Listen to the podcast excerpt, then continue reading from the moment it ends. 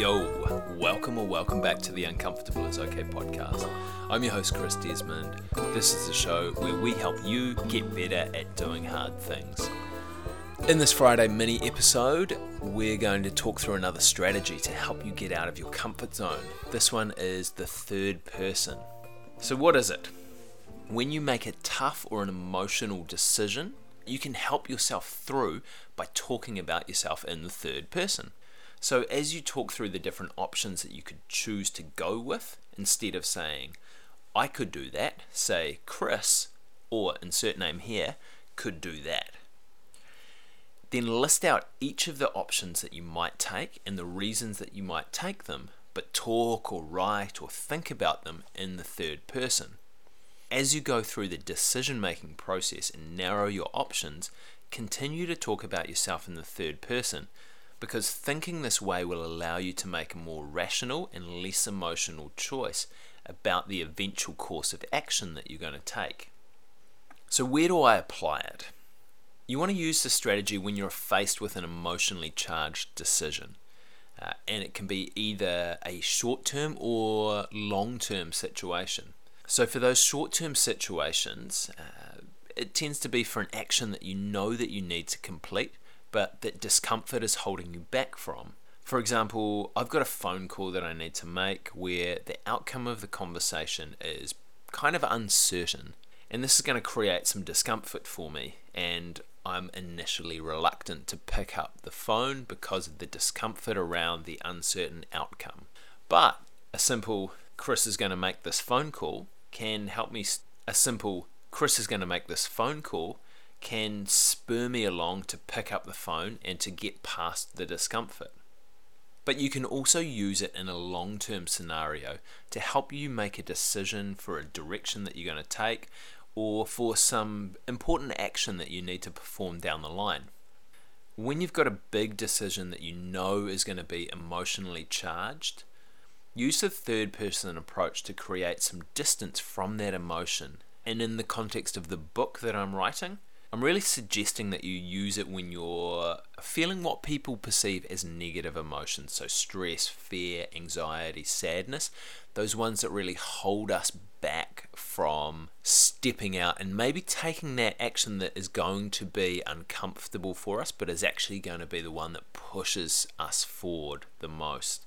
But you can also use it to temper what we perceive as positive emotions as well. So things like happiness or excitement. And you'll want to use it for these positive emotions if you think that perhaps these positive emotions might be pushing you towards an option that might not be in your best interest long term. So, using that third person strategy just to hold yourself back and, and negate that excited emotion and that positive emotion as well as perhaps pushing you forward out of those negative emotions. So, the strategy in action. Using the strategy out loud in front of a whole lot of people uh, may get you labeled as a narcissist. You're probably safe to do it in the confines of your own room or somewhere by where you're by yourself or with a couple of trusted mates. But there are also numerous examples out there of people doing this uh, in the media, this getting broadcast out to a whole lot of a whole lot of consumers. Uh, and this is especially the case with a lot of sports stars. One of the more famous examples is LeBron James in 2010 when he was deciding whether to stick with the with the Cleveland Cavaliers uh, in his home state of Ohio or to move to Florida to join the Miami Heat, which was going to really push his career forward, and he was going to get to play with some uh, some pretty awesome players there. When he was announcing the decision to the media, LeBron said, "One thing I didn't want to do was make an emotional decision. I wanted to do what's best for LeBron James and to do what makes LeBron James happy." So from that statement, you'll be able to see that initially he speaks in the first person, but when he talks about not wanting to make an emotional decision, he uses the third person context to distance himself from the emotions of that decision. Why does it work? So, research has shown that using the third person technique is a really effective way to distance yourself from the emotions that are wrapped up in a whole lot of decisions that we need to make. It allows you to unravel the emotions about who you believe yourself to be as a person from that decision. So, taking the emotional stuff away from your identity.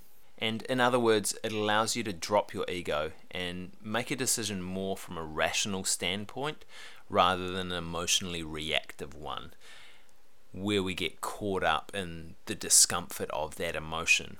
But another cool point about the strategy is that there's also been a whole lot of research that has shown that it reduces the stress around people encountering future difficulties. So, people that use the strategy view uncomfortable times more as challenges and less as threats, which leads them to taking on and overcoming these uh, obstacles more efficiently, more effectively. So that's the third person strategy. This is one of the strategies that's going to be in the Get Out of My Comfort Zone book that I'm currently writing.